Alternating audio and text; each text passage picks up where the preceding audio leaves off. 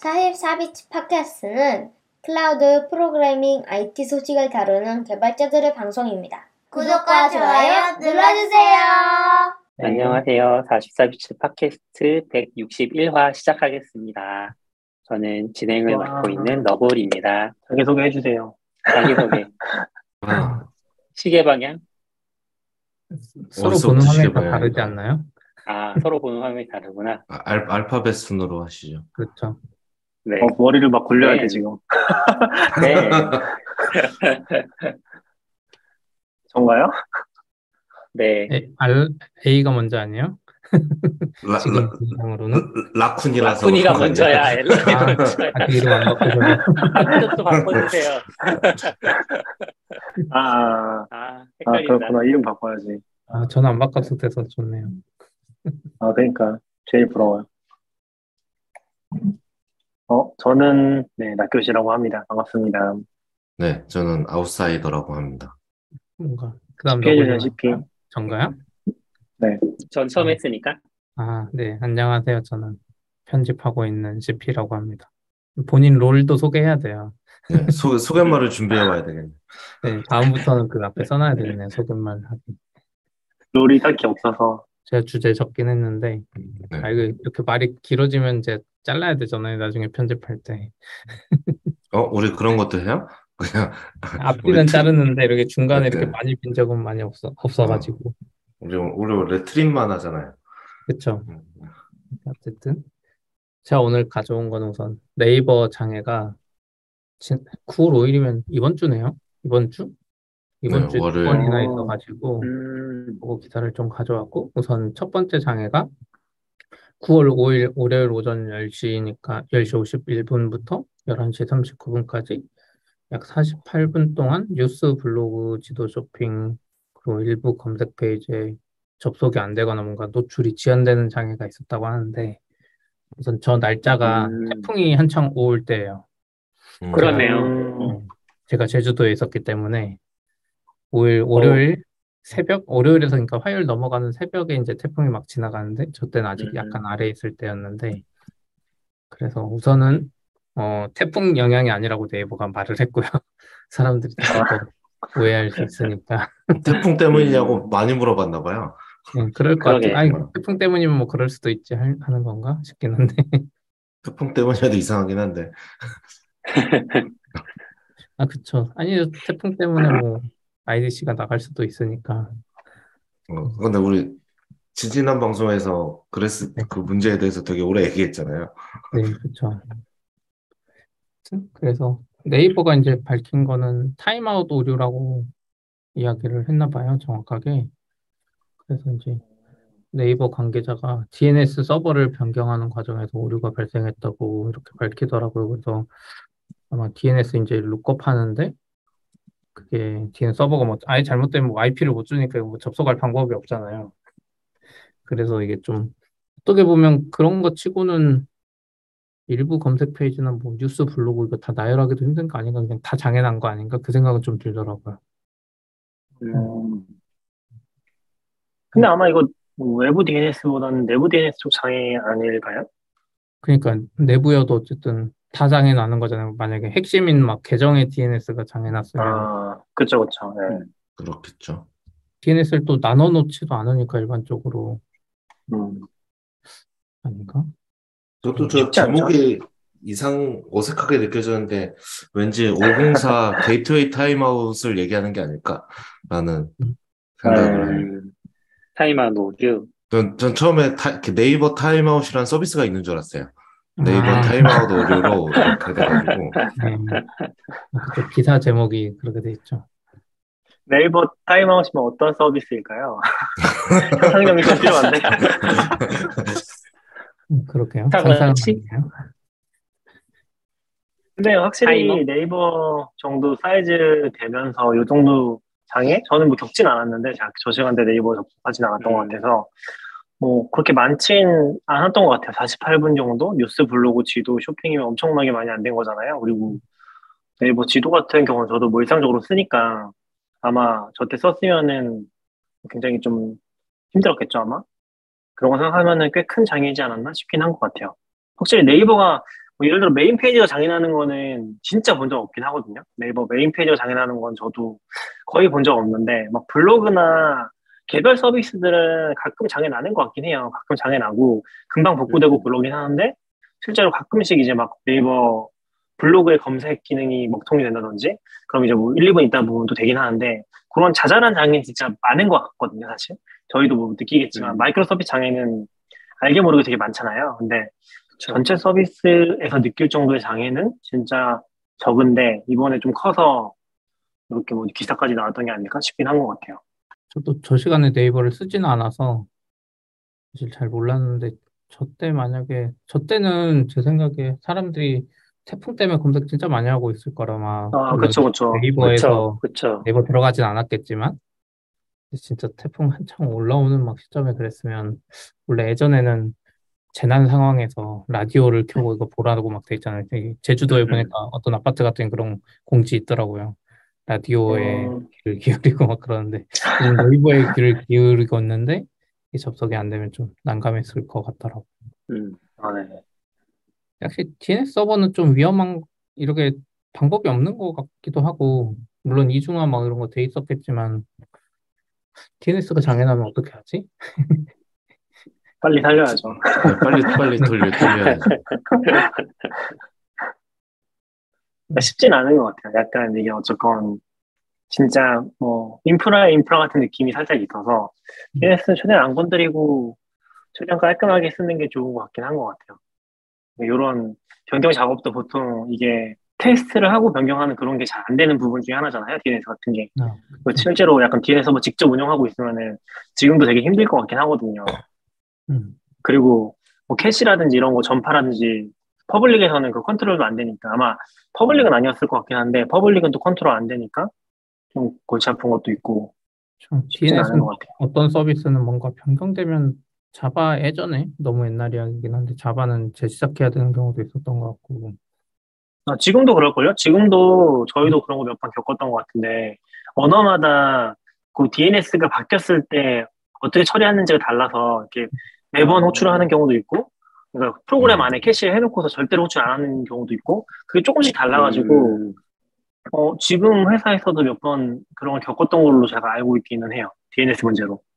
그래요. 근데 그렇게 하면 요즘에 막. gateway L4 같은 거 붙어 있으면 IP를 못 받아온다는 거잖아요. 추가되면 그 말이 안 될 것 같은데.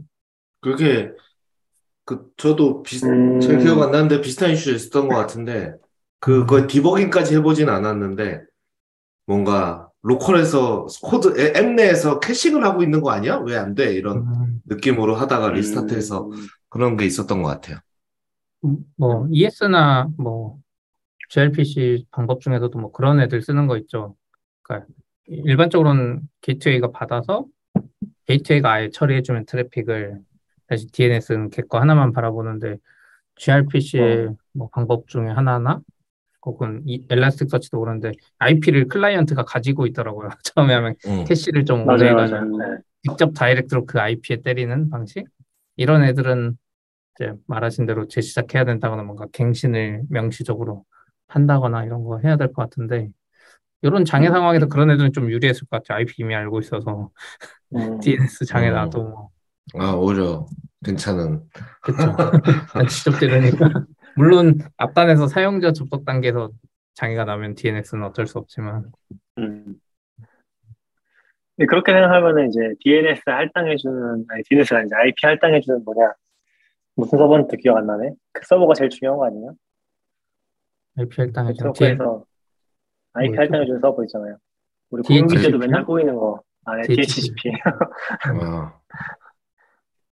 맨날 삽질하는 것 중에 하나가 그 뭐 DNS 얘기긴 아니긴 한데 이게 DHCP 서버 기능을 가진 장비들이 있거든요. 그러니까 공유기는 아닌데 가끔 이제 뭐 라우터라든지 이런 허브라든지 이런 것들 애들 중에서 DHCP를 가진 애들이 있어요.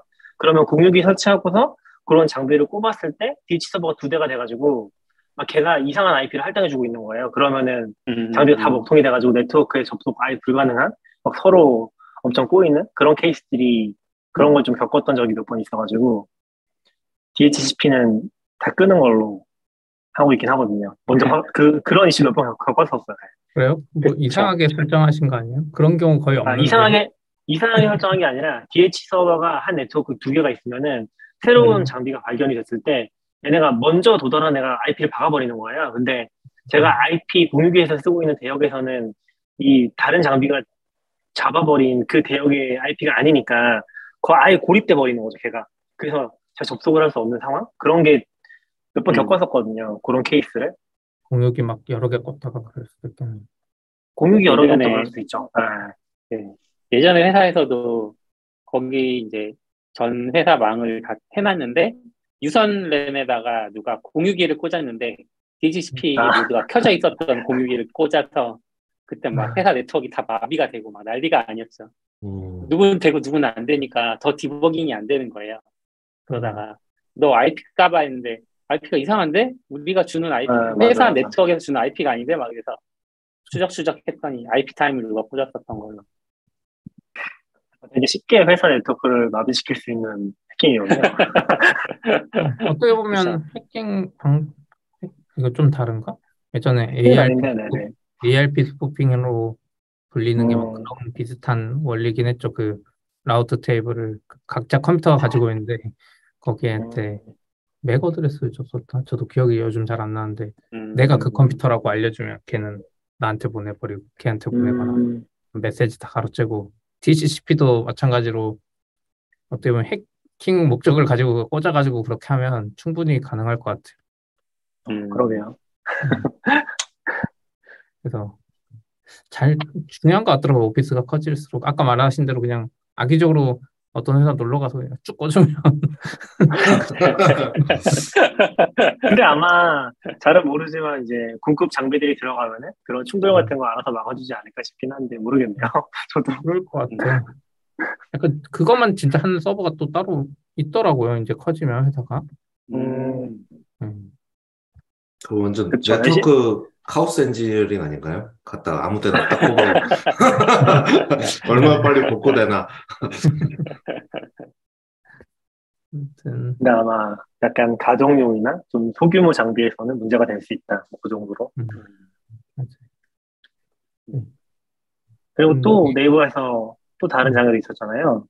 네, 맞아. 바로 다음 날 네이버 번역기 파파고에서 장애 나서 여기선 제가 가져온 기사는 안 그런데 다른 기사나 여기 본문에 언급된 게 우선 중요한 게 이날 발생한 오류는 파파고 자체 오류고 전날 발생한 오류랑 상관없다 이런 이야기를 음. 우선 음. 했어요. 아, 왜냐면 연속으로 장애나니까 그쵸, 그쵸.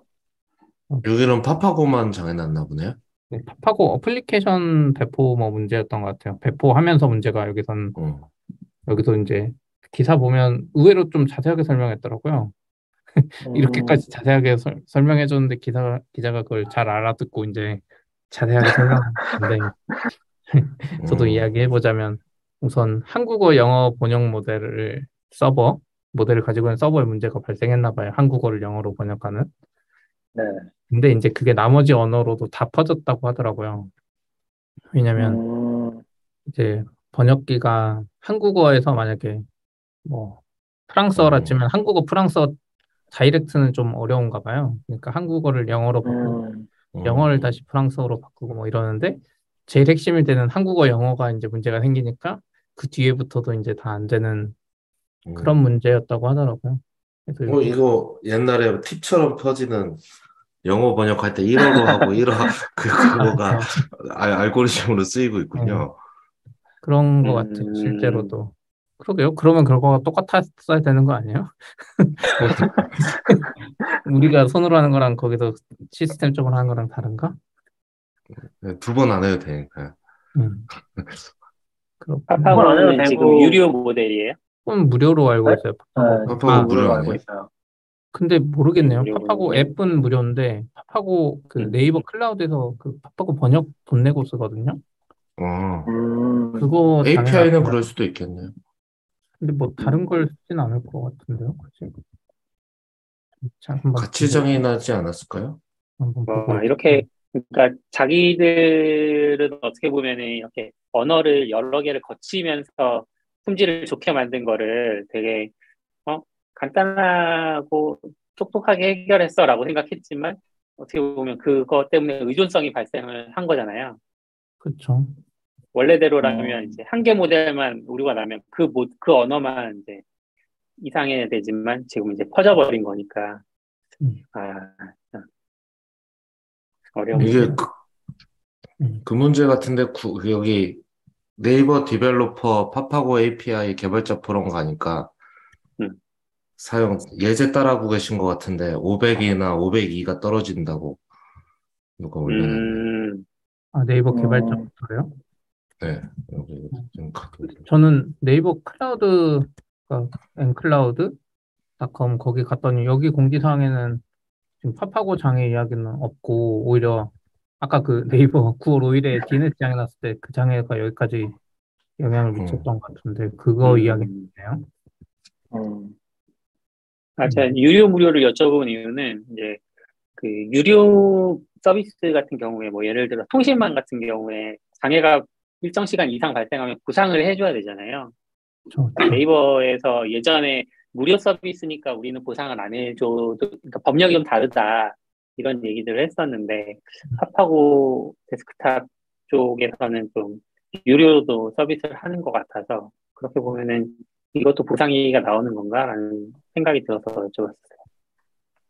근데 SLO가 있을 거라서 여기 시- 장애 시간은 안 써 있는데 네. 보통 이 정도는 걸리진 않긴 하는 것 같더라고요. 그렇죠. 음, AWS만 해도 네. 99.9 mbps여도 1시간 장애 정도는 거기 포함 안 되는 것 같던데. 아, 그렇죠. 하루 기준 1년에 한 말씀하신- 시간이요? 1년, 기- 1년 기준 말씀하신 거죠? 예, 1년 기준으로. 음, 좀, 좀 신기했던 것 같아요. 그 이야기도 듣고. 근데 이거 이제 번역, 이거 거쳐가는 번역 이야기 보다 보니까 여기서 또 예제를 왜 이렇게 들었는지 모르겠는데 기자가 이렇게 쓴 건지 모르겠는데 한국어에서 아랍어로 번역할 때는 한국어, 일본어, 아랍어 과정을 거친다고 해서 음, 진짜로 이렇게 하는 거를 듣고 말한 건가 아니면 그냥 상상해서 한 건가 그 생각이 들더라고요. 한국어, 영어, 일본어, 음. 아랍어인지. 요- 근데 요 이게 그 영어, 한국어는 이제 레퍼런스가 좀 많긴 한데 그 영어가 아닌 언어들에 대해서는 사실 우리말이랑 대조할 수 있는 소스가 부족할 거예요. 근데 일본 쪽은 그거를 국가 번역 시험 같은 걸 만들어서 여러 나라 언어들을 의무적으로 번역을 계속 하고 있거든요. 그리고 일본어랑 우리나라 말은 대조할 수 있는 소스가 많고 이렇다 보니까 아마 일본어 거쳐서 오면 대부분의 언어들이 좀 괜찮은 품질로 나오는 이유가 아닌가. 그런 것 같아요. 저, 저도 이제 막 제가 RSS 번역 막 RSS 그 일본어로 된 거 번역하다 보니까 돈이 많이 나와서 막 공짜 쓰려고 막 다른데 여기, 여기저기 쓰는데 막 machine learning 하는 분한테 물어봤었거든요. 이- 이거 그냥 무- 공개된 모델 하면 안 되냐고 페이스북이 뭐 공개했던데 그랬었는데 그 음. 페이스북이 공개한 번역 모델은 direct 방식이더라고요. 음, 그 모든 언어를 direct로 해주겠다. 이게 품질이 좋은지는 모르겠는데, 그래서 그때, 그때 보고 저는 좀 알긴 했어요. 아, 의외로 뭔가 중간 거쳐간 언어들이 많구나, 지금 번역이. 그 생각이 좀 들더라고요. 기사만 보고 추측이긴 한데 한 개 모델이 연쇄적인 오류가 발생하려면 왠지 한국어, 일본어 사이에서 발생했을 것 같은 거기가, 제, 그쵸. 거기가 네. 제일 많이 거- 네. 거쳐가는 통로일 것 같아요. 그런가요? 맞아요. 영어를 많이 하지 않을까요? 일반 사용자들은? 일본어 거의 잘 안 하니까. 가, 가능은 하죠. 네이버 라인도 있었고 해서 일본어 번역은 예전부터도 잘 됐던 것 같아요, 한국에서. 한국어, 일본어 번역은 진짜 잘 됐던 것 같아요. 영어가 잘안 될 때도. 그러면은 어, 이런 이런. 거는 이런 거는 장애가 안 났겠네요. 포르투갈어에서 영어로 번역한다든지. 그, 그, 하- 그렇죠. 하지만 사용자가 많지 않지 않았을까요? 아, 그- 그렇긴 하죠. 프랑스어에서 독일어로 번역한다든지 이런 거. 음, 정기 배포하다가 오류 날 수 있죠. 어? 왠지 큰 장애는 아니었던 것 같은데 전날 장애가 커서 기사가. 뜨지 않았을까 이런 식 생각. 요거 자체는 사실 거의 인지 못했을 것 같은데 네, 음. 네.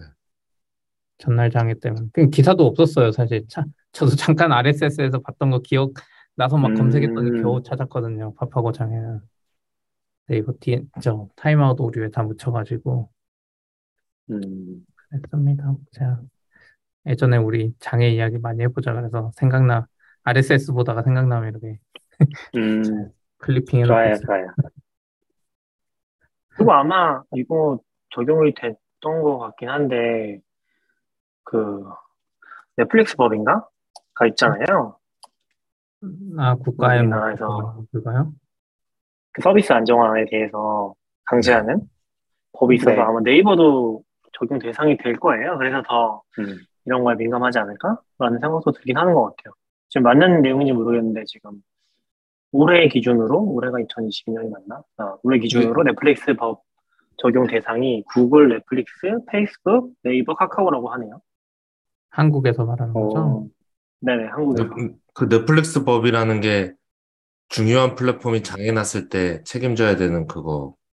아, 네네, 맞아요. 그리고 아마 이- 지금 다른 기사에서 봤을 때는 이제 뭐 시정명령 내릴 수 있고 과태료 부과할 수 있는 그 정도인 것 음. 같긴 해요. 뭐그 이상의 어떤 걸 할 수 있는지 모르겠는데 아마 그래서 더 민감하지 않나? 네이버 같은 경우 장애에 음, 라는 생각도 들긴 하네요.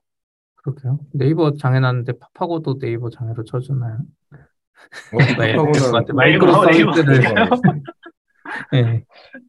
아, 왠지 전체로 봤을 때, 아, 네네. 음. 왠지 왠지 애매할 것 같아. 그건 마이크로 서비스 생각 못했을 때였고 이게 부분 부분 장애 나면 아. 어떻게 하지? 판단하기 진짜 그쵸. 음, 그게 쉽지 않네요. 제가 지금 본 기사가 티맵도 넷플릭스 법 적용해야 된다고 추석 연휴 때 장애 나면 어떡하냐고. 음, 음, 같아요. 그 기사 링크 좀 거기 롬에 써주세요. 아, 네네, 알겠습니다. 아, 근데 뭔가 그런 기사가 신기하다. 있네요. 그 법을 적용한다고 해서 장애가 안 나는 건 아닌데. 아, 이게 그쵸. 서비스 입장에서 장애를 내고 싶어서 내는 게 아니잖아요. 네네, 맞아요. 그런데요, 좀. 아, 그러니까 약간 그 법의 취지는 그거였던 것 같아요. 장애 나면 왜 벌금도 물고 해야 되니까 더 투자를 많이 해라 이런 관점이긴 한데 음. 투자를 많이 한다고 이게 장애가 안 날 수가 있나? 쉽지 않죠. 사실 뭐 페이북도 장애 나고 구글도 장애 나고 음, 다 장애 나죠. 그리고 약간 뭐 여기 계신 분들도 비슷할 것 같은데 인터넷 워낙 많이 하다 보면은 사실 장애 뭐 사- 항상 겪잖아요. 그러니까 어느 페이지가 잠깐 안 되는 거 정도는 되게 흔하게 있는 일이잖아요. 음.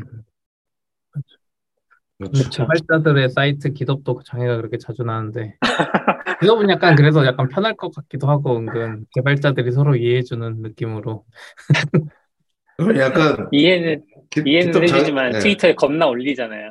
아 그렇긴 근데 하죠. 겁나 올리면서도 약간 신난 느낌 나기도 하고요. 맞아요.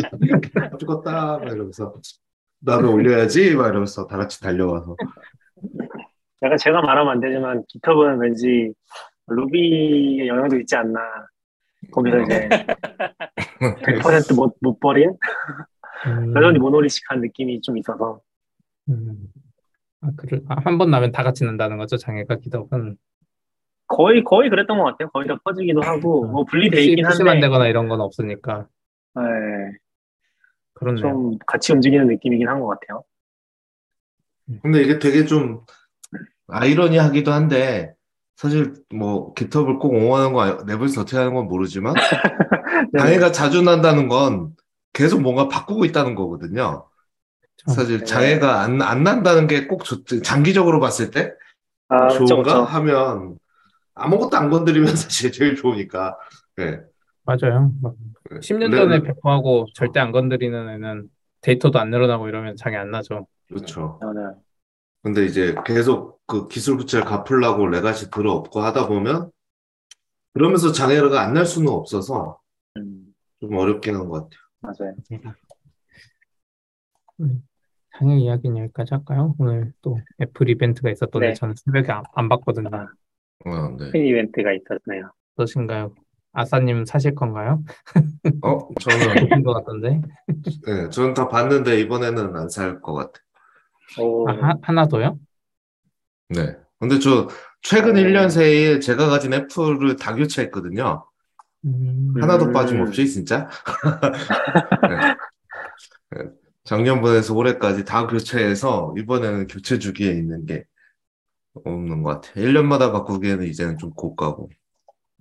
그렇긴 하죠. 고가가 됐더라고요. 진짜 가격을 보니까 유튜버들이나 미국 애들 입장에서는 달러가 그대로인데 우리는 엄청 올랐어. 가, 어, 가격 엄청 진짜 올랐죠. 후덜덜 하더라고요.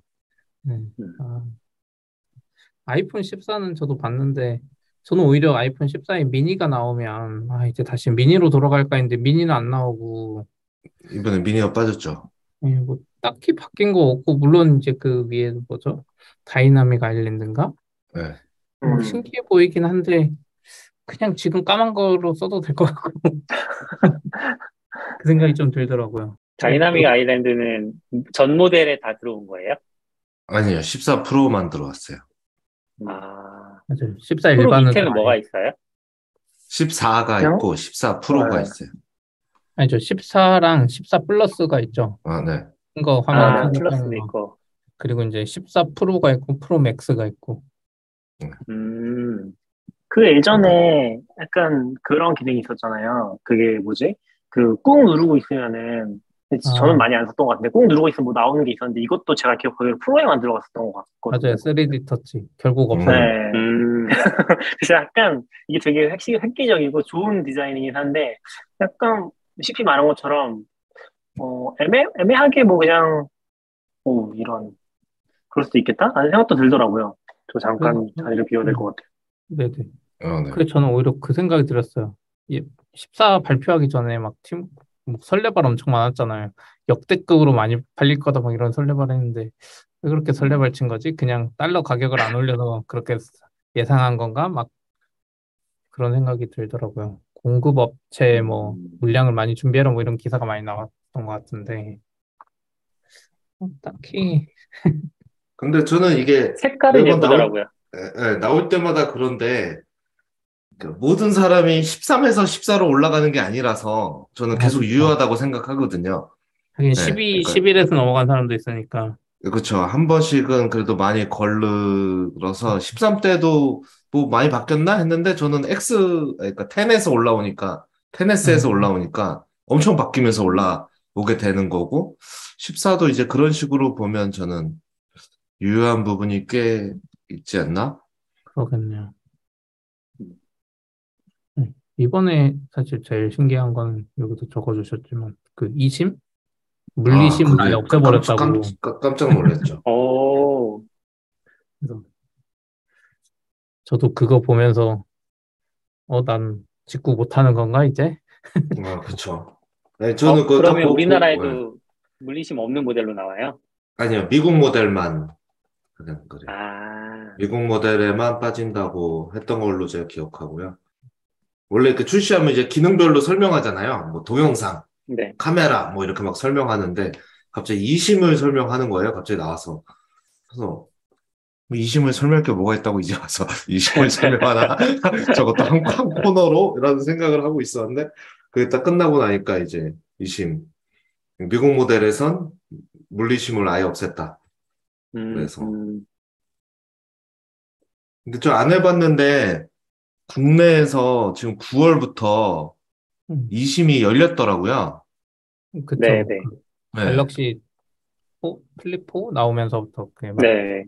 네, 그 열려서 어 이거 직구해도 이제 그냥 되나 싶기도 하고 그러니까 저도 그게 좀 헷갈리는 게 저는 원래 이제 아이폰에 기본 물리심에 이심 추가가 있었잖아요. 프로 모델은. 그래서 음, 이심 되는 게 이제 T 플러스 모바일 그, 그 뭐라고 하죠? 아무튼 그 싸게 하는 알뜰폰. 통신사, 예, 알뜰폰이 있어서 그걸 썼었는데 투폰으로. 근데 이심 요금제 지금 통신사들이 발표한 거 보면 이심 전용 요금제 막 이런 게 있어서 그러면 내가 쓰는 지금 기존 요금제는 이심을 못 쓰는 건가? 계속 그, 생, 그 의문이 들더라고요. 왜냐면 계속 마케팅을 그런 식으로 하니까. 근데 진짜 원하는 건 기존 요금, 그냥 요금제 이심을 쓰는 건데, 왠지 안 될 수도 있겠다 그 생각 많이 했어요. 왜냐면 갤럭시도 그렇고 지금 다 물리심이 있고 거기 추가로 되는 거고, 저도 이제 그 좀 궁금하더라고요. 번호 이동해야 되지 않을까요? 번호 이동은 근데- 해도 안될 것 같은 거죠. 그 이심 전용 요금제가 따로 있을 것 같은 한국의 지금까지 통신사들의 행태를 보면 음, 이심은 이심 전용 요금제 그 8,000원짜리 그런 것만 해줄 것 같은 세컨으로. 아, 근데 그 유튜버 누구 유튜버라고 말하는 거 같지만 유명 IT 유튜버가 한 거 방송 봤을 때는 될 것처럼 들렸는데 근데 음. 바꾸는데 한번 가야 된다고 그러더라고요. 지금 내가 물리유심 쓰는데 2심으로 바꾸려면 음. 아 그때 비교를 그렇게 했던 것 같아요. KT는 대리점을 한번 가야 되고 음. SKT는 온라인으로 그냥 되는데 비대면으로 되고. 이게 2심이 그거 안, 대리점 안 가려고 2심 쓰는 건데 왜 대리점을 한 번 오라고 하냐 그런 얘기를 했던 것 같은 거 보면 메인도 바꿀 수 있지 않을까 싶긴 한 것 같아요. 그래서 아무튼 이게 쉽게 안 바뀔 것 같은데 저도 이제 갤럭시가 2심 지원하니까 거기 들어가서 보다가 자주 묻는 질문에 보다 보니까 좀 생각 못한 게 있더라고요. 물론 한국에서는 교통카드랑 뭐 NFC 기반 결제 이런 게 신기하게 폰에 안 들어가 있- 그 유심이 들어가 있어요. NFC 유심을 따로 팔아요. 아시겠지만 음, 아, 맞아요. 그래요? 통신사의 입김인 맞아요. 것 같은데 기능 기- NFC 폰에 NFC 있는데 굳이 NFC 유심을 따로 사게 해가지고 근데 맞아요, 맞아요. 지금 이심을 아, 하면 그게 안 되잖아요. 통신사들이 아, 지원하게. 폰으로 음. 교통카드 찍으려면 그게 네. NFC 유심을 사야 맞아요. 갤럭시에서 네. 그 교통카드를 하려면 NFC 유심을 사야 돼. 음. 그냥 유심 사면 안 돼요. 조금 비쌌나? 음, 똑같았나? 보는데. 뭐 거의 차이는 없는데 음. 조금 차이 나고. 그래도 아이폰은 안 되는 거죠. 그런 걸 사도. 그쪽 아이폰은 안 되죠. 아이폰은 아. 애초에 안 되는 그, 거였는데. 그, 그, 뭔 역할이죠, 그건? 그러니까 한국에 지금까지 그 NFC 결제 이 생태계를 통신사가 만들어 놓은 거예요. 아, 그걸로. 그쵸. 삼성이나 애플의 NFC를 썼으면 이렇게 안 됐을 텐데 그래도 지금 만약에 완전 이심이 대세가 돼버리면 통신사가 만들어 놓은 그 이심 체계가 다 다시 어긋나는 음, 결제 이거 교통카드 지금까지 갤럭시 편하게 썼던 것도 물론 갤럭시 당장은 안 바꾸겠지만 또 다시 또 다 바꿔야 되는 상황이 온 것 같아요. 이제 음. 왜냐면 지금 거기 기사나 다른 데서도 보면 이심 그러니까 유심 비용이 7천 얼마고 이심은 한 번 다운로드 받는데 2천 원인데 통신사에 뭐 유심 그 매출 때문에 뭐 안 하느니 막 이런 이야기가 있는데 또 반대로 생각하면 이심은 다운로드 받을 때마다 2,500원이에요. 그래서 음. 기계를 바꾸면 옛날 기계는 그냥 유심 뽑아서 넣으면 공짜잖아요. 근데 이심은 기계가 바뀌면 이심 2,500원 내고 또 다운받아야 돼요. 음, 음. 그래서 어떻게 보면 이게 나중에 막 투폰 되고 막 사, 예, 저도 막 그래서 이거 기계 있다가 아이폰 새로 사면 T 플러스 모바일에 가서 이렇게 이렇게 하면 공짜로 해주긴 하는데 공짜인가 돈 냈나? 아무튼 좀 그런 우려는 있어요. 저 여기 저도 그러게요. 그래서 근데 아싸님이 적어놓으신 거는 홍콩파는 되는 거예요? 제가, 제가 적은 건 아니고, 아, 낙엽님이 적으신 것 같아요. 아, 낙교님 아, 또 네네. 산다고? 그러니까 직구를 아, 네, 할까 고민하고 있는데 어, 저게 미, 미국 홍콩파는- 판만 물리심이 없는 걸로 알고 있어요. 그래서 네, 그렇다는 얘기가 있더라고요. 음, 네. 그러니까 약간 뭐 직구하는 게 이제 소리 안 나는 게 제일 크긴 한데 소리 안 나면서 유심이 돼야 되니까 음, 그리고 지금 CP랑 이제 아웃사이더님 얘기해 주신 것처럼 어, 한국 통신사들이 이 심을 제대로 지원할지 그게 100% 확실하진 않은 것 같아요. 뭐 지금 되, 되는 건가 모르겠네요. 근데 아무튼 그래서 음, 찾아봐도 정확히 안 나오더라고. 제가 그냥 대충 쳤을 때. 그러게요. 그래서 조금 고민이 되는 것 같고 만약 산다면 홍콩판을 사지 않을까라는 생각이긴 한 것 같아요. 미국은 이 심만 되면은 사실 좀 힘들 수 있으니까. 그래서 그 제가 본 영상에서도 물리유심이 없이 20만 가져도 되는지까지는 정확히 말하진 않은 것 같은데, 음, 두개 넣었을 때 명의가 똑같아야만 넣을 수 있다고 했거든요. 그건 아, 약간 음. 우리나라 법으로 한 것 같더라고요. 음. 대포폰이나 음, 이런 것 때문인지. 예, 그리고 그래서, 제가 아까 잠깐 찾아봤을 때 이심이 되는 휴대폰 자체가 한국에 별로 없었던 것 같긴 하더라고요. 그러니까 갤럭시 최근에 나왔던 폴드랑 뭐 갤럭시 최신 버전 이 정도만 클립이랑. 됐던 것 같아서 네, 맞아요. 네, 그래서 실제로 이 심에 대한 그 지원 자체가 이 심을 메인으로 한다기보다 거기도 유심 들어있는데 이 심 지원되는 거잖아요. 그래서 네. 이 심만 지원되는 휴대폰은 진짜 없었던 것 같고 그러다 보니까 통신사들에서 그런 거를 제대로 지원해줄까? 이런 의구심도 좀 들긴 하는 것 같아요. 음. 지금 상황에서는 아무래도. 맞아요. 통신사들은 사실 이심 이거 한 것도 어떻게 보면 삼성의 입김과 정부의 입김에 의해서 강제로 했더라고요. 이 음. 기사상 받으면 정부가 이심을 하라 그래서 통신사가 막 구축해서 근데 뭐 5G, 6G는 하라고 안 해도 먼저 투자해서 하는데 이심은 음, 굳이 음. 그렇게 안 하는데 아마 삼성은 이제 글로벌이 이심 뭔가 많이 쓰는 것 같으니까 삼성이 하고 아마 정부가 이제 어떻게 보면 그런 차원에 도와주는 걸로 한국에서 이심을 못하면 의미가 없으니까 정부가 밀어붙여도 그래도 이심 사용 가능 이런 것도 정부가 보도자료 뿌린 게 있어요. 음, 뭔가 좀 네, 그래서 그러면 궁금한데 본격적으로 안 할 것 같아요. 이심 이심이 없잖아요. 이심이 없으면 어떻게 이심을 다운로드 받아요? 인터넷이 안 되잖아. 와, 와이, 와이파이 와이파이 있잖아요. 있잖아. 와이파이 있잖아요. 아, 와이파이로 이해했습니다. 그러지 않을까요? 와이파이로 하지 않을까요? 와이파이로 해야죠. 아, 그런 거군요. 이제 eSIM까지 아직 그 뭐랄까 발전 단계가 못 가가지고 근데 아무튼 좀 충격적이긴 했어요. eSIM만 지원한다는 게. 저도 eSIM Google Fi를 eSIM에 해가지고 쓰, 쓰고 있는데 어, 오. 외국 갈 일이 없어서 제대로 쓰지 못했지만 네. 근데 좋긴 한 것 같아요. 사실 그전에는 한 폰에 two phone, two 번호가 들어, 들어온다는 걸 별로 생각해 본 적이 없었거든요. 근데 음. 메시지 데이터 이런 것도 다 설정할 수 있고 전화는 뭐 1번 회선으로 문자는 2번 회선으로 뭐 이렇게 다 세팅할 수 있고 올 때도 이게 헷갈리잖아요. 1번 회선으로 내가 운전한지 아닌지 그런 것도 다 음, 표시가 잘 되더라고요. 그래서 음. 준비가 꽤 잘 됐구나 옛날부터 이런 생각 하긴 했던 것 같아요. 어, 근데 그거는 이 심의 문제는 아니잖아요. 유심을 두 개 꼽을 수 있는 휴대폰들도 있잖아요. 그렇긴 한데 그쵸 그쵸. 근데 그것도 2심보다 더 먼저 많이 드- 들어왔었나요? 듀얼심이? 원래 거의 유심. 없었죠. 원래 아이폰 듀얼심이 중국이랑 홍콩판에 최초에 적용됐었어요. 이심 이렇게 되기 전에. 응, 아, 그쵸. 그래서 그것 때문에 어떻게 보면 애플이 두 개를 지원하고 하다 보니까 이심은 이제 더 쉬웠을 것 같다는 생각은 들더라고요. 근데 좀 뭘 하고 싶은지 모르겠, 예. 또 eSIM을 하면은 two폰이 되는 거예요? 그쵸. 어. 두개 넣으면. 어, 저 지금 그렇게 쓰고 있는데 T 플러스 모바일 그 알뜰폰 거는 월 2,900원인가 그래요. 2,000원인가 내면 음, 폰 하나에 번호 받고 음성 100분에 뭐 데이터 100기, 100메가인데 어차피 걔 데이터 안 쓰니까 그냥 뭔가 다른데 뭐 전화 줘야 된다거나 할 때 그 번호 쓰거든요. 근데 막 부드럽진 않은데 뭔가 두 개 전환될 때 약간 끊기는 것 같은데 근데 저도 이번에 지난번에 미국 갈 때 좀 유용할 것 같았어요. 요즘에 eSIM으로 로밍 해주는 애들이 많아요. 아, 네. 오. 그러면 내 메인 폰을 놔두고 메인 폰 번호를 유지한 상태로 해외에 가서 음, eSIM으로 그걸 하면 이 그 메인 second 거를 데이터 쓰게 또 설정할 수 있거든요. 그래서 데이터 는 그걸로 쓰고 전화 급하게 오는 건 뭐 내가 로밍을 한다거나 아니면 로밍 아예 꺼놓거나 하면 막 비행기 탔을 때 이렇게 유심 빼고 이런 작업을 아, 할 그쵸. 필요가 없는 거죠. 맞아, 맞아. 엄청 귀찮은데.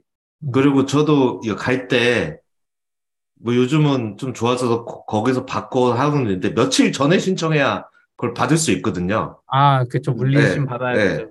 근데 출발 당일날 갑자기 생각나면 어, 그냥 가- 없이 갈 수밖에 없거든요. 공항에서 받는 것도 아마 며칠 전에 신청해야 거기다 배송해 놓고 가져가는 것 같아서.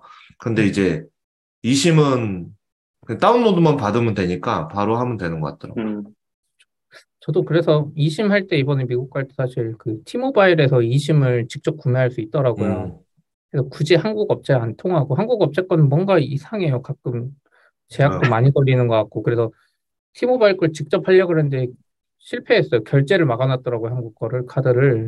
음. 근데 막 음. 삼성 그 아멕스 뭐 이런 카드는 된다고 소문이 있던데 그게 되면 진짜 티모바일 미국 사람들이 쓰는 거랑 똑같은 통신 그 혜택으로 싸게 쓸수 음. 있겠더라고요.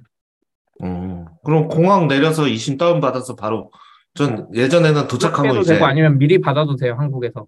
AT&T 어. 찾아가는 게 일이었거든요. 대리, 대리점 어디서 아, 맞아요. 내일이죠. 그게 도착하면 제일 먼저 하는 거였는데 그냥 바로 인터넷으로 되겠네요. 음. 근데, 음.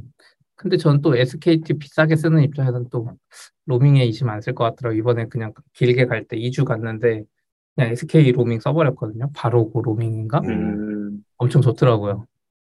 데이터를 많이 안 써서 그런지 한국에서 전화 오면 걔네들이 자기들 데이터망으로 연결을 해줘요. 그 로밍 요금 안 나고 공짜로 한국에 전화 걸고 받는 거를 음. 음. 좀꽤 비쌌던 것 비싸지 같아요. 않아요? 하루에 만 원인가? 하루에 만 원 이런 거 아니었는데 14일에 얼마 그래? 막 그랬는데 아. 그 제가 그게 음. 했던 게 이게 최초에 하면 50% 할인인데 그게 코로나 시국 아. 나와서 그런지 최초라서 괜찮긴 한데 이제 비용이 말씀하신 대로 50%안 안 받으면 비싸니까 그때는 어떻게든 카드를 만들어서 이심을 하고 싶다 그 생각 많이 했어요. 음. 저도 예전에 물리심 쓸 때는 미국 가면 심 바깥이니까 음. 로밍은 안 해도 나한테 문자가 올 수 있잖아요. 음. 밤에 숙소 음. 가면 다시 한 번씩 바깥 껴서 한몇번 놔두면 이제 밀린 문자들 막 오거든요. 부재 중이라. 아, 그러면 음. 아뭐 중요한 거 뭐 있구나 이렇게 하고 다시 바꿔 끼고 그걸 맨날 해야 되는데 이제 이심 되니까 되게 편할 거라고 기대하지만 아직 한 번도 못 나가 좀못 MMS 나가 못 보내는 애들이 있어서 짜증나죠. 아 그쵸 짜증나죠 네. 한번 한 번 한 번도 못 나가봤어 그건 결국 로밍은 또 따로 해야 되잖아요. 그렇게 쓰시려면. 어 구글 파이니까 아, 예, 그것도 예, 예, SK는 로밍 아예 막아버리고 가고 아, 구글 파이만 키면 바로 쓸수 음. 있죠. 아, 저 음. 구글 파이 나중에 설명 좀 해주세요. 잘 몰라서. 응, 구글 파이 괜찮아요. 아, 그리고 그 이심이 됐을 때 엄청 핵, 중, 엄청 중요한 게 하나 있어요. 이게 저도 예전에 인지를 못했는데 그 통신사나 이런 거, 아, 은행이나 이런 앱들 있잖아요. 증권이나 이런 애들이 은근 아이폰도 그렇고 유심이 바뀌면 안 되는 경우가 있어요. 맞아요. 아, 그러니까 해외 가서 음. 계좌 이체를 갑자기 못 해요. 근데 음, 아. 이런 경우 유심이 유지되고 이심이 있으니까 쓸 수가 있죠, 계좌 이체. 음, 저 그래서 계좌 이체 못 해갖고 막 유심 다시 꽂은 적이 있었던 것 같아요. 로밍 안 했는데. 음. 그쵸. 아무튼 이심으로 가면 근데 저는 개인적으로 굳이 슬롯까지 없앨 필요는 있었나? 아, 거기다 뭘 넣고 싶은지 모르겠지만 굳이 꼭 없앴어야 됐나? 아니죠. 그 부품 안 들어가는 거잖아요. 그냥 통으로 음, 하면 그렇죠. 단가를 줄일 수 있고 약간 이거 그리고 저는 약간 애플 방식인 것 같아요. 애플이 예전에 브라우저에서 그 어도비 플래시 없을 때도 그렇고 일부러 강제로 해버리는 것 같아. 자기 파워가 있으니까 음. 물론 이게 같이 가고 할 수 있는데 그렇게 하면 너무 오래 걸리니까 그냥 자기들이 먼저 없애버리는 것 같아. 그러면은 미국 통신사들은 더 이상 유심 점점 안 만들 거고 그럼 이제 자기들이 원하는 방향으로 오는 음. 일부러 그 없애버리는 이어폰 단자도 그렇게 없앴고, 아 그쵸 이어폰 롱도 그렇게 없앴고. 그렇죠. 근데 결국에 또 저는 뭐 반반인 게 그렇게 해놓고서 이제 맥북 프로에는 다시 HDMI 단자 생기고 아, 그쵸. 충전 단자 생기고 그거 보면은 아 얘는 왔다 갔다 하는구나라는 느낌이 하나 있었고 그리고 그게 미국에서는 되게 좋은데 어 이제 한국은 피해를 볼 수가 있잖아요. 아니, 그러니까 뭐 한국엔 유심 단자 나오겠죠. 나오겠지만 미국에서는 그렇게 강제를 할 수 있지만 한국 같은 데서 통신사들은 또 안 따라갈 거라서 제가 봤을 때는 뭐 한국 사용자들만 고통받겠죠. 이 심을 쓰고 싶지만 어, 우리 KT에선 지원 안 해줘요. 막 이런 고통들이 생길 수 있는 것 같아요. 메인에서. 저도 네. 당연히 제 기본 지금 쓰고 있는 요금제 그대로 유심해서 넘어갈 수 있으면 좋을 것 같은데 그게 너무 귀찮을 것 같아서 근데 사용자들 입장에서는 딱히 힘든 게 없기는 해요. 아, 그런가? 그냥 꽂혀 있으니까, 예. 그냥 꽂혀 있는 거나 이거나 맞아요. 어차피. 지금 그러니까- 불편하면 직구의 불편함 아니에요? 직구 했는데 그렇죠. 직구에 아, 오시면 뭐 그렇긴 하죠. 아, 그러니까 제 말은 이제 물론 이건 가정법이긴 하지만 한국에도 유심 없이 이심만 출시를 한다. 그랬을 때 이제 음. 그래도 KT나 따라가겠죠? 그 정도까지 하면은 모르겠네요. 한국이 또 따라가는 건 가끔 잘하니까. 근데 아 근데 네네 얘기하세요. 아, 갑자기 생각난 게 홍콩판 예전에 유심, eSIM 나왔을 때도 홍콩판은 물리 유심 두 개였어요. 예, dual SIM이었어요. 이번에 홍콩판 음. 똑같을 수도 있어요. eSIM이 없을 수도 있어요. 그냥 dual slot일 수도 있어요. 음, dual SIM도 뭐 나쁘지 않죠. 그렇긴 한데 아까 로밍 같은 장점을 얻으려면 이제 eSIM을 못 아, 받잖아요. 아, 나만. 아. eSIM이 아예 없어요? dual SIM이면? 네, 아예 없어요. 제가 음, 알기로는 있나?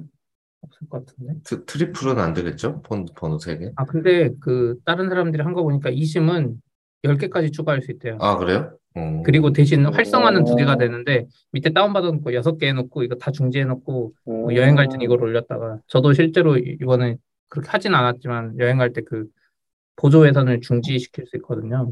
중지했다 음. 폈다 하는 게 엄청 편해요. 음, 예, 이심은 그러면 홍콩판이 될 수도 있겠네요. 지금 추가로. 음, 해서 되면 좋겠다.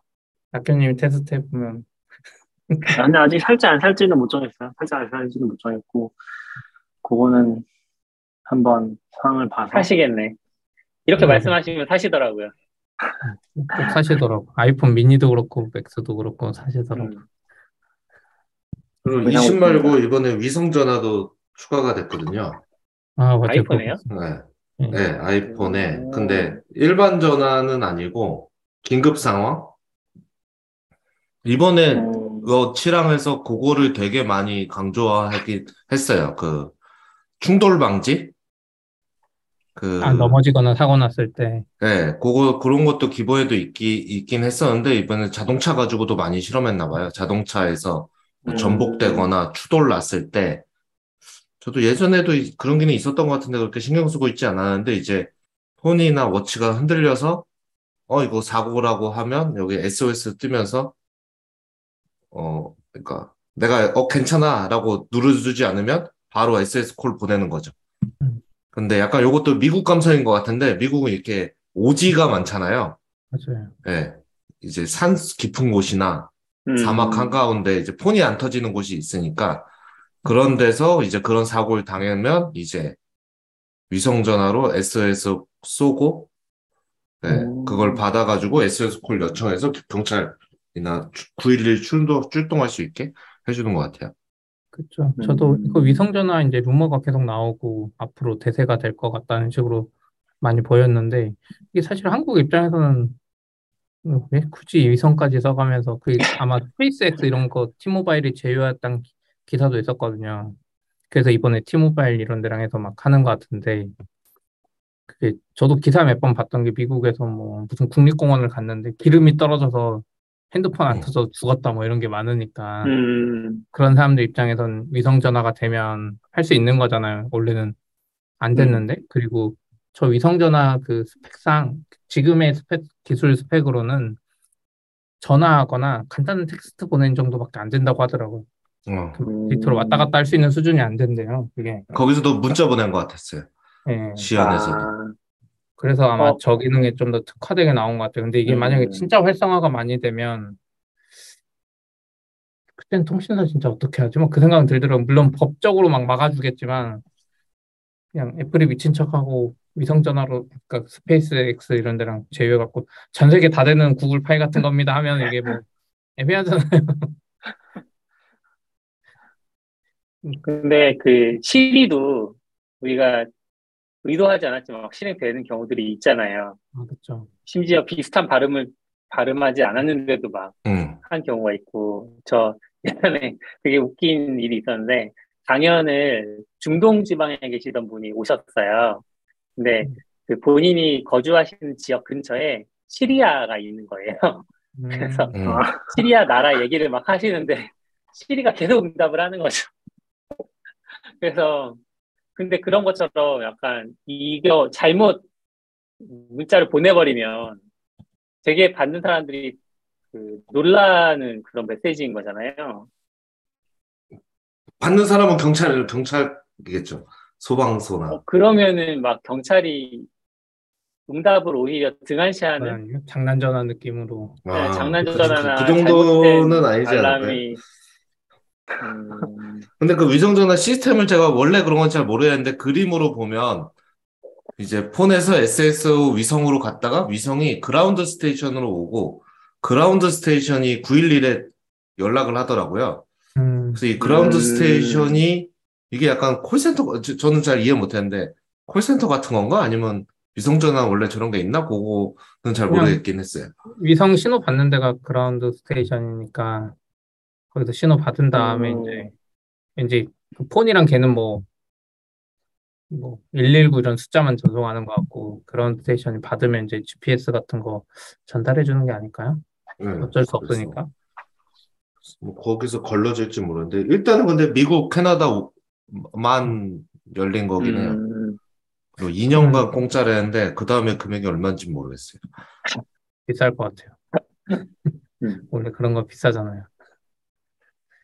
얘들도 공짜로 뭐- 제공하면서 약간 테스트 데이터 쌓는 거 아닐까요? 그것도 그런데 있- 제가 그렇겠죠. 봤을 땐 역지 자체가 높지 않을까요? 뭐 자동차 사고라든지 이런 거를 대상으로 한 거 봐서는 아이고. 저도 애플워치 타면서 그게 뜬거 본 적은 없어요. 물론 위험한 저도 한 번도 안 하긴 하는데, 음, 아, 애플 워치에는 우연히 지금도 그런. 기능이 있어요? 네. 네, 지금도 있을 거예요. 저는 그거 보면서 그 생각이 들더라고요. 그럼 내가 미국 여행 가서 저런 사고를 당하면 그게 해주는 건가? 한국판이라 또안 해주나? 막 음, 이런 생각이 계속 들어. 한국통신사 연결이 안 돼서 안 해주는 건가? 음,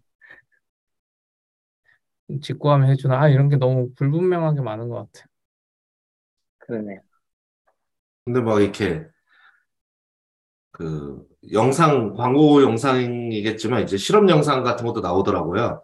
음, 자동차에 거치대에 폰 놓고 음, 자동차 추돌 실험을 이렇게 하더라고요. 그래야 이게 아까 너굴님이 걱정하신 것처럼 얼마나 정확히 측정할 수 있는지 음, 해야 되는데 그걸 보면서 약간 사실 여기 애플은 폰을 만들고 있는데 자동차 계속 부셔대면서 이거 하고 있는 거잖아요. 자동차 만든 것도 아닌데. 어, 저게 맞나? 막 이런, 그런 생각을. 맞아요. 굳이 자동, 아, 물론 앱- 미국은 옛날 자동차도 많이 타는데, 왜냐면 자동차 업체들도 그런 거 하잖아요. 어떻게 보면. 음, 현대차 여기 SOS 있고, 블루링크. 뭐 협업하거나 애플카를 만들고 있을 수 있죠. 뭐, 그럴 수도 있겠다. 음. 가지고. 근데, 어, 근데 이거는 현대카드 얘기 어쨌든, 안 나왔어요? 아, 현대카드 그거는 아직도 모르는 거 아니에요? 안 나왔어요. 아, 어제 네. 얘기 안 혹, 나왔군요. 혹시나 기, 기대했지만 안 네, 나오는데 역시나. 12, 12월에 열린다는 뉴스는 계속 나오던데요? 음, 음, 아 근데 그게 나온다고 그 애플 행사에서 그걸 얘기해줘요? 한국에서 애플페이가 열린다 이렇게 얘기를 해줘요? 그럼 기대를 좀 한 거죠. 혹시 해주지 아. 않을까. 아니, 저번에 주변 사람들 그것 얘기를 같아서. 했거든요. 그게 기사가 나오면 바로 현대카드가 아니다라는 반박 기사를 내잖아요. 근데 네네. 그게 계속 흘러나오고 있어서 이건 애플의 엠바고 때문이 아니냐. 왜냐면 현대가 어 우리 진짜 하고 있어 쟤네랑. 라고 말하는 순간 계약이 깨질 거기 때문에 음, 애플은 공식적으로는 계속 아니라고 막 반박하지만 내부에서는 다 줄줄 흐르고 있는 정보가. 뭐, 근데 어- 그- 이거 아마 오픈할 때 언급은 해줬던 것 같은데 애플페이 추가로 오픈하면.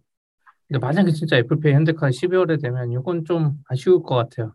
현대카드 입장에서도 이거 홍보 제대로 하려면 조금만 일찍 해서 음. 9월에 발표했으면 이거 엄청나게 아 그쵸 이슈가 됐을 텐데 지금 이미 지나버리고 12월에 하면 뭔가 그냥 그냥 smooth하게 되는 거잖아요. 왜냐면 음. 그 애플이 SKT 이런 이름 나온 적이 있어요. 어떤 기능인지 모르겠는데 SKT 로고 나온 적이 있었거든요. 오지 오지 같은 거 할 때 나왔던 것 같아요. 네, 그런 거 음, 나왔으니까 만약에 했으면 현대카드라고 한다 뭐 이런 이야기 했어 한국 오픈하고 현대카드랑 한다 뭐 이런 이야기 했을 것 같은데 음. 애매하게 이제 12월에 하면 저 어차피 홍보 저- 효과 노릴 네. 거면 내년까지 기다렸다 하는 게 낫지 않나?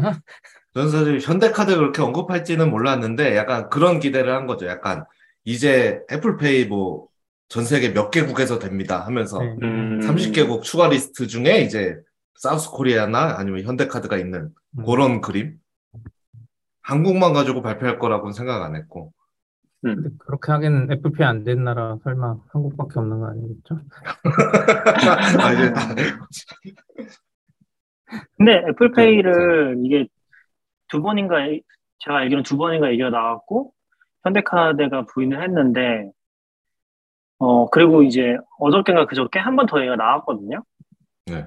그래서 사실상 업계에서는 거의 들어간다고 보는 것 같고 음, 현대카드는 뭐 계속 부인하고 있는 것 같긴 하네요. 음, 근데 아무튼 세 번, 세 번째 나온 것 같아요. 이거 지금까지 얘기가 세 번 나왔고 그리고 최, 뭐 최근, 일부에서도 최근, 네. 최근 거에는 그 정태영 사장인가요? 회장인가요? 음. 그 사람이 애플 가서 단판 지어서 해낸 거다. 뭐 이런 것까지, 뭐 그런 디테일까지도 최근에 봤는데. 음, 네, 그러니까 약간 거의 확실시 되고 있는 것 같긴 하거든요. 근데 뭐 공식적으로는 현대카드 부인했다고는 하네요. 어제 나온 기사에서도. 그 애플페이가 NFC 방식으로 작동하는데 NFC 단말이 모든 카드 가맹점이 없으니까 그 문제는 어떻게 해결할 거냐 이런 얘기들도 있었던 어, 그거는 일부만 지원한다고 했던 것 같아요. 그러니까 코스트코랑 편의점이랑 뭐 네. 몇개 아. 지점들만 지원하는 걸로 다 지원하는 게? 아니라 네네네 음, 아예 그렇게 음. 얘기가 나왔던 것 같아요. 지금 나오는 얘기로 얘기하신 것처럼 안 되는 게 있으니까. 음, 음, 그래서 저도 이게 지금 뭐 약간 애플페이 못하는 여러 가지 이슈 중에 하나이기도 한데 저도 이번에 미국 가서 느낀 게 비자나 이런 데 마스터는 탭해서 결제하는 기능이 많이 들어갔어요. 음, 탭투페이라고 해가지고. 근데 한국도 뭐 되지 않냐 그러는데 한국은 교통카드나 막 자체 이상한 막좀 다른 방식이고 지금 글로벌에서 하는 그 탭투페이나 이런 거는 애플페이 이런 것도 다 표준으로 되는 것 같던데 음, 어, 그래서 그리고 막상 미국 갔더니 뭐 저희 회사 아는 분 봤더니 애플페이 안 쓰더라고요. 그냥 그냥 음. 일반 카드에서 이렇게 tap해서 결제하고 있더라고요. 그래서 애플페이가 아. 나왔을 때 물론 한국 사람들의 이 성향상 애플 워치도 있고 일부러라도 쓸 것 같은데 생각보다 애플페이가 왔다고 막 세상이 바뀌진 않고 오히려 음, 신용카드의 tap to pay 아직 한국은 많이 안, 음. 안 하더라고요. 삼성페이가 있어서 tap to pay가 뭐예요? 그냥 tap해서 결제할 수 있는데 그 IC 카드 모양 같은 거 위에 와이파이 아이콘 같은 게 있어요. 음. 음. 비자의 탭투페이, 뭐 마스터카드는 좀 이름이 다른데 아무튼 글로벌 음. 결제사들의 뭔가 요즘 미는 것 같고 IC 카드 안 꽂아도 돼요. IC 카드도 사실 좀 위험하다고 하더라고요. 약간 위험하죠. 예, 근데 그럼 도용이 더 쉬운 거 아니에요? 뭐가요? 탭만 하면 되니까. 도용이 더 쉬운 거 아니에요? 뭔가 뭔가 박혀 있나 봐요. 서로 저도 마- 잘은 모르겠는데 그래서 뭐 음. LA에 원래 힙한 카페라고 갔는데 제가 이제 사드리겠다고 카페 했는데 탭투페이밖에 안 되는 거예요. 그래서 제가 못 사드리고 그게 원래 그쪽도- 미국 같은 경우는 아직도 사인을 많이 하지 않았어요? 신용카드 쓸 때? 어, 제가 갔을 때는 안 그랬는데 생각보다 어, 아, 뭐, 음. 물론 앉아서 먹는 데 사인하고 그러죠. 근데 이제 그거 말고 카페나 이렇게 이런 데서는 그냥 탭투페이 하면 맞아 사인도 어. 하고 아 결정적으로 그게 있죠. 결국 걔들은 코끝에 팁이 꼭 나와야 되니까 어차피 펜을 들긴 되는데 아, 그렇죠. 그러더라고요. 맞아요. 탭했는데 펜 들어야 돼. 이게 뭐 그렇게 해야 돼. 그렇네. 나오? 음. 뭐 얘기가 길어지긴 했는데 네. 저 가격도 되게 충격적이었던 것 같긴 해요. 아까 아웃사이더님도 잠깐 얘기하고 있었는데 가격이 진짜 비싸더라고요. 한국에서. 한국 한국만 가격도 나왔더라고요. 음, 그러니까 얼마나 오른 프로가? 오른 건 잘 모르겠고 지금 아이폰 14 프로가 155만 원부터 시작해요. 128기가 기준으로. 근데 128기가를 쓸 일은 없잖아요. 그럼 한 512기가 쓴다고 하면은 200만 원이거든요. 그래서 200만 원이면은 좀 high-end급이라도 되게 비싸게 나온 거 아닌가? 라는 생각은 들긴 하더라고요. 맞아. 약간 대충 대충. 환율 오른 만큼 오르지 않았을까요? 조금 더 어, 네. 오를까? 그런 것 같아요. 환율 계산해봤을 때는 환율보다는 조금 더 비싸게 잡힌 것 같긴 했어요. 100, 1,500원 정도 잡힌 것 같긴 했었어요. 아, 그쵸. 환율 단순 비교로. 환율을 좀 세게 잡죠. 네. 보통. 네네.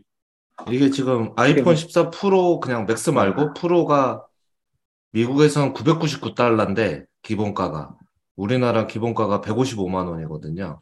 어, 느낌이 진짜 장난 아니냐. 그러면 이제 한1,500 환율 그냥 계산으로 하면 한1,500 정도.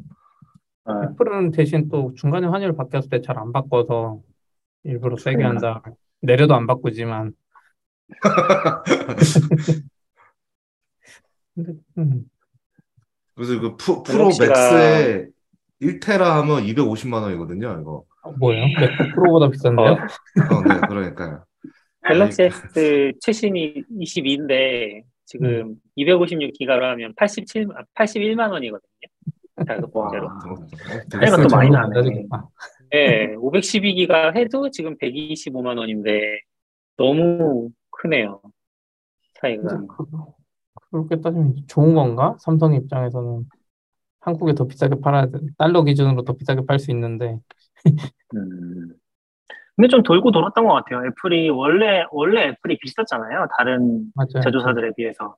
근데 이제 약간 SE나 저가형 모델 나오면서 아, 좀 한번 싹 이제 사람들 흡수하고서 다시 또 이제 비싼 모델 위주로 들어가는 거 아닌가 싶은 생각도 드는 것 같아요. 저도 그냥 100만 원 확 깨버린 것도 애플이었던 것 같은데 폰이 음. 100만 원이 약간 심리적 마지노선이 조금 있었던 것 같은데 그걸 그냥 박살내버린 게 애플인 것 같고 그러니까 삼성도 좀 여유 있게 나올 수 있지 않나? 그, 그 가격 위로 했는데 음. 갑자기 이렇게 빨리 200을 뚫고 갈지 몰랐죠. 근데 이게 약간 미국을 제외한 전 세계가 다 영향받는 거겠죠? 달러가 이렇게 올랐으니까 그쵸. 달러만 거잖아요. 어, 그쵸. 달러만 강하죠, 지금. 달러만 음. 강하고 거의 모든 게 약하기 때문에 그런 상황일 거고 음. 체감은 진짜 심할 것 같아요. 그리고 아무래도 M1 맥북도 한 100만 원 초반대였으니까 와, 이거 200만 원 주고 산다고? 약간 그런 느낌도 있긴 하죠. 이번 맥북도 M2 이번에 나오면 이제 가격 오르는 거 아니에요? 그러고 아, 그- 이 달러 어, 적용을 하면 아, 그럴 수 있겠네요. 예. 이게 약간 기- 기- 맥북이 싸 보이는 효과가 있습니다. 아 그래요 맞아요 이거 살 돈이면 근데 분위기로는 바꾸려는 사람 진짜 많은 것 같긴 하는데 아이폰 14로 14 이번에 그래요 음, 저는 안 네. 바꿀 것 같고 저는 오히려 애플워치나 바꿀까 음, 8 울트라 나왔잖아요? 어. 울트라로 가나요? 뭔가 저는 쓸 일 없, 저는 큰 거 싫어하긴 하는데 뭔가 배터리가 막 60시간 간다 그러니까 저전력으로 하면 어. 기본이 30시간이고 그러면 충전 안 해도 좀 쓸 수 있지 않나? 아 울트라는 좀 커요 크기가 엄청 크던데요? 더, 더 커요. 아 그래요? 49mm?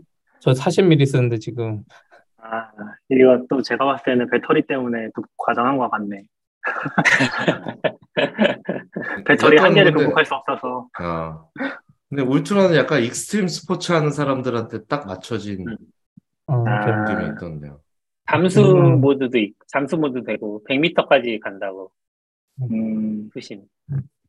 근데 원래 그런 거 일반인들이 사잖아요 개발자들 전문가를 위한 탐험을 위한 거지만 원래 개발자들이 사고 아 그러고 보니까 49mm면 그 끈도 안 맞는 건가요? 기존 47mm 끈은 봤는데 맞는 것 같아요. 호환된다고 써 있더라고요. 아, 그 44랑 47mm 랑 맞는 47이랑 다 아, 네. 울트라를 위한 디자인이지만 호환은 된다. 이렇게 음, 밴드에 써 있었어요. 근데 애플 와치가 세대별로 차별화가 거의 안 되잖아요 그러니까 이게 몇 세대인지 모르잖아요 거의 느낌상 어차피 그런. 관점에서는 아 그래요? 아 이거 딱 봤을 때 이거 5세대인지 6세대인지 아, 그냥 보면 모르잖아요. 근데 어. 네. 울트라 사면 아 새로 샀네 하는데 그- 그러니까 저도- 애플워치 세븐인데 8로 바꾸면 이게 새로 아, 그러니까, 샀는지 안- 그러니까. 안 알아주니까 저도 그래서 울트라로 바꾸려는 사람이 꽤 많지 않을까? 라는 생각이 아. 살짝 들긴 했던 것 같아요. 항상 이게, 이번에 프로도 그러던데, 프로만의 색 있지 않았어요? 이번에도? 새로운 색? 그런 네, 거가 이번에 있어서, deep, deep purple인가 그런 것도 있고, 그런 걸로 많이 바꿀 것 같아요, 왠지. 바꾸시는 분들은. 아, 저도 음, 이번에 누구 누가 알아봐 주게 하는 효과는 아주 큰 효과죠. 맞아요. 그렇죠. 그제 아내도 지금- 네. 아 이야기하세요. 아, 네. 제 아내도 지금 애플 워치를 5인가? 쓰고 있는데 계속 이제 방전 상태로 간것 같아서, 이번에 아, 나오면 바꾸겠다고 기다리고 있었거든요. 그래서 아마 8이나 이렇게 SE 볼 것 같긴 한데, 울트라는 너무 클 것 같고. 울트라 사야 돼요. 이게 저도 생각을 해봤는데 울트라 사면 왠지 저는 날마다 운동도 안 하고 그러지만 왠지 사람들이 저 사람 왠지 막 등산도 할 것 같고 막 서핑도 할 것 같은 기분으로 받을 것 같은. 근데 너무 크더라고요. 5에서 올라오시면 8만 가도 애플 워치 쓰는 사람은 딱 알걸요? 베젤이 확 달라서 7부터는. 음, 어. 네. 근데 그렇게 열심히 안 보잖아요. 저도 애플워치 다른 사람들 쓸 아, 저도. 때 끈을 보지 약간 그 알은 잘 안 보는 것 같거든요. 네. 기본, 어, 기본 모양이 똑같잖아요. 기본 모양이. 그러니까, 베젤이 그렇죠. 바뀐 것도 있는데, 멀리서 봤을 모양이 땐 너무 잘 모르죠. 똑같아서. 약간 그 기능도 세대별로 바뀐 게 없으니까, 사실. 아, 오히려 그건 있어요. 애플워치 살 때. 셀룰러를 사면 이제 티가 나죠. 빨간색이니까. 음, 그 돌리는 어디가 빨간색이요? 빨간색이 아, 네. 그럼. 이런 것도 전혀 중요한- 몰랐어요. 전혀 몰랐습니다. 근데 울트라 너무 비싸더라고요. 못 사겠, 차마 못 사겠어. 아, 아, 그러네. 가격 차 진짜 많이 나네. 이 맥북 프로랑 114만 비교해야 돼요. 9천 원. 이것도 이것도 맥북이랑 비교해야 돼 지금. 거의 이거 한국 두- 나오면 두 배로 올라왔어요. 100만 원 네, 넘겠네요. 114만 9천 원이요. 와, 맥북 에어. 명품이네, 명품이야.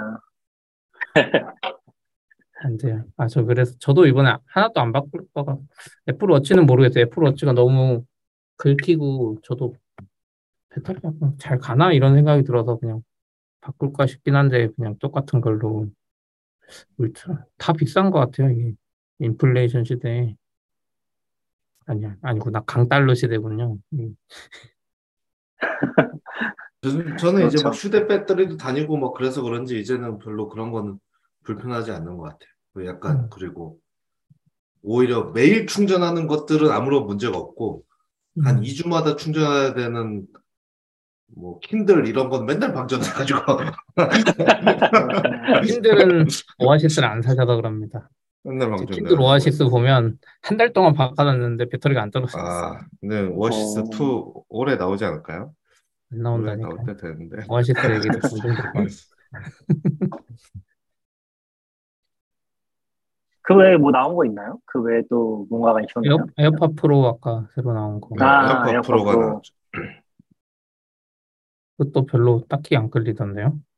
음, 이- 왜냐면 지금 쓰는 거에서 배터리가 막 부족하다고 느낀 적이 없어가지고 음. 페이는 충분히 할 만하고 생각보다 너무 답답해서라도. 한 번씩 빼잖아요. 답답해서 빼서 충전하니까.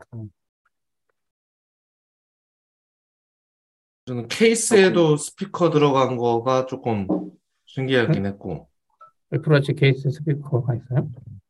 이제 이제 들어가 이번엔 들어갔어요.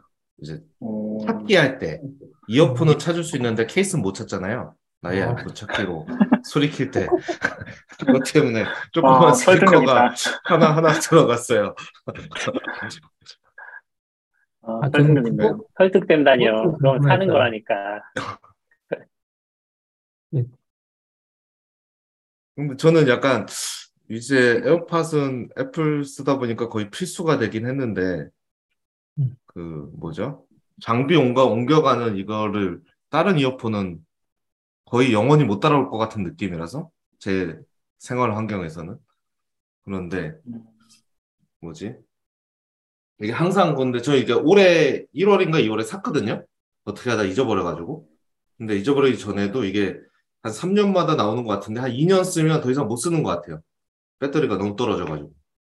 음, 한 30분 정도 들으면 이제 배터리 없다고 막 한, 하니까. 그래가지고 전에 에어팟 쓸 때도 그러고 최근 것도 그랬는데 새 모델이 나오기 전에 버티고 버티고 버티다가 교체를 하는, 하고 교체한 지 1년 이내에 새 모델이 나오는 거죠. 약간, 아, 이거 음, 지금도 약간 그런 페이스인 것 같아서 아, 전, 저는 그냥 약간 에어팟이 되게 고가인데 그냥 소모품이 이제 되는 것 같아서 이런 제품들은 저는 그냥 요걸 쓰, 요게 죽을 때까지 쓰다가 사망하면 그냥 3세대로 다음 세대로. 그런 식으로 되지 않을까 같은 그럴 수도 있을 것 같아요. 근데 에어팟 이번에 케이스에 바뀐 게 많더라고요. 그 맥, 매그세이프 있잖아요. 맥세이프. 그게 그건가요? 그 충전 아닌 네. 건가요? 뭘로 그 되는 애- 거예요? 애- 애플 워치에 달린 그 동그란 아, 거 아, 거기다가 애플 워치 맥세이프죠. 저는 예, 맥북 프로 거를 해준다는 건가? 그래서 거기다 올려서 할수 음. 있는데 원래도 무선 충전돼서 뭐 큰 의미 있나 맞아요. 굳이 그게 뭐, 아, 물론 이제 애플 워치 충전하려고 갖고 다니면 의미가 있는데, 아, 그리고 획기적인 게 하나 있죠. 오른쪽에 뭐가 있는 거예요. 구멍 두 개 안 이쁘게 했고, 뭐가, 뭔가 했더니 그 스트랩 걸 수 있게 구멍 뚫어져서. 음, 애플이 그때 거의 안 케이스가 하던. 짓인데 갑자기 스트랩을 넣어줬더라고요. 음, 조니, 조니 아이브가 나가니까 음. 이렇게, 이렇게 막 이거저거 달아주고, HDMI도 뚫어주고 다시. 저 끈도 벌써 팔더라고요. 이 음. 케이스에서. 2만 원, 아, 12달러에. 근데 뭐 미국은 거의 바로 나오는 거니까 아마 아이폰도 오늘 오늘 뭐 내일인가? 오늘부터 예약하는 거 아니에요? 아, 원래 내일인가? 딱 9월에, 9월에 발표하고 12월에 리인벤트 가서 사면, 사면 싸게 살 수 있었는데, 오, 이제는 뭐 그러네요. 환율이 너무 올라서 이게, 그게 이득인 줄 알죠. 아, 이득은 이득이겠죠. 오히려 더 이득일 수 있죠. 아, 그쵸. 어차피 살 거라면, 그냥 근데 할 거지. 환율은 안 산다는 안, 안 산다는 한- 옵션은 없는 거예요? 한겨울에도 쌀 수도 있어요. 일단 뭐 다 얘기는 한거 같은데 뭐 더 얘기하고 싶은 거 있으신 거 있으신가요? iOS 16은 다음 주 12일 날? 다음 주에 나오는 것 같더라고요. 아, 음, 전 사실 이번에는 사진 않을 거라서 제가 기다리는 건 iOS 16이긴 했거든요. 음. 9월 13일 출시네요. 우리나라 음, 저는 사이트 보면. 어, 보통 바로 업데이트 하세요? 요즘 바로까지 안- 당일날은 다운로드가 너무 느리더라고요. 그래서 보통은 저는 하루 아. 이틀 지나서 하긴 한것 같아요. 저 사실 별로 신경도 안 써요. 아, 그래. 아니, 저는 이번에는 홈 화면이 많이 달라지는 게 좀 기대돼서 저도 홈 화면 좀 기대돼. 홈 화면뿐만이 아니라 뭐 기능도 같이 바뀌던데 그거 바꾸면 수면 시간 모드, 뭐 업무 모드 이런 거 알림 받는 음, 것도 음. 같이 바뀌니까. 워, 뭐 이번에 빨리 워치OS 업데이트 9, 해봐요. 나, 9도 같은 날 출시되네. 알겠습니다. 또 누구 한분 구매하시면 뭔가 또 가지고 또 얘기해보죠. 써보시고. 시- 구매하실 심지어 분이 이번- 지금 이야기하고 계시는 것 같은데. 네, 시- 아이폰 14 나경님이 사시고 CP가 울트라 사주시면 아, 벌쓸게 좋네요. 알겠습니다. 네. 어, 그러면 오늘 뭐 한 시간 넘은 것 같은데 이 정도로 마무리를 할까요? 네. 네. 다들 축하 연휴 잘 보내시고요. 네, 추석 잘 보내세요. 안녕.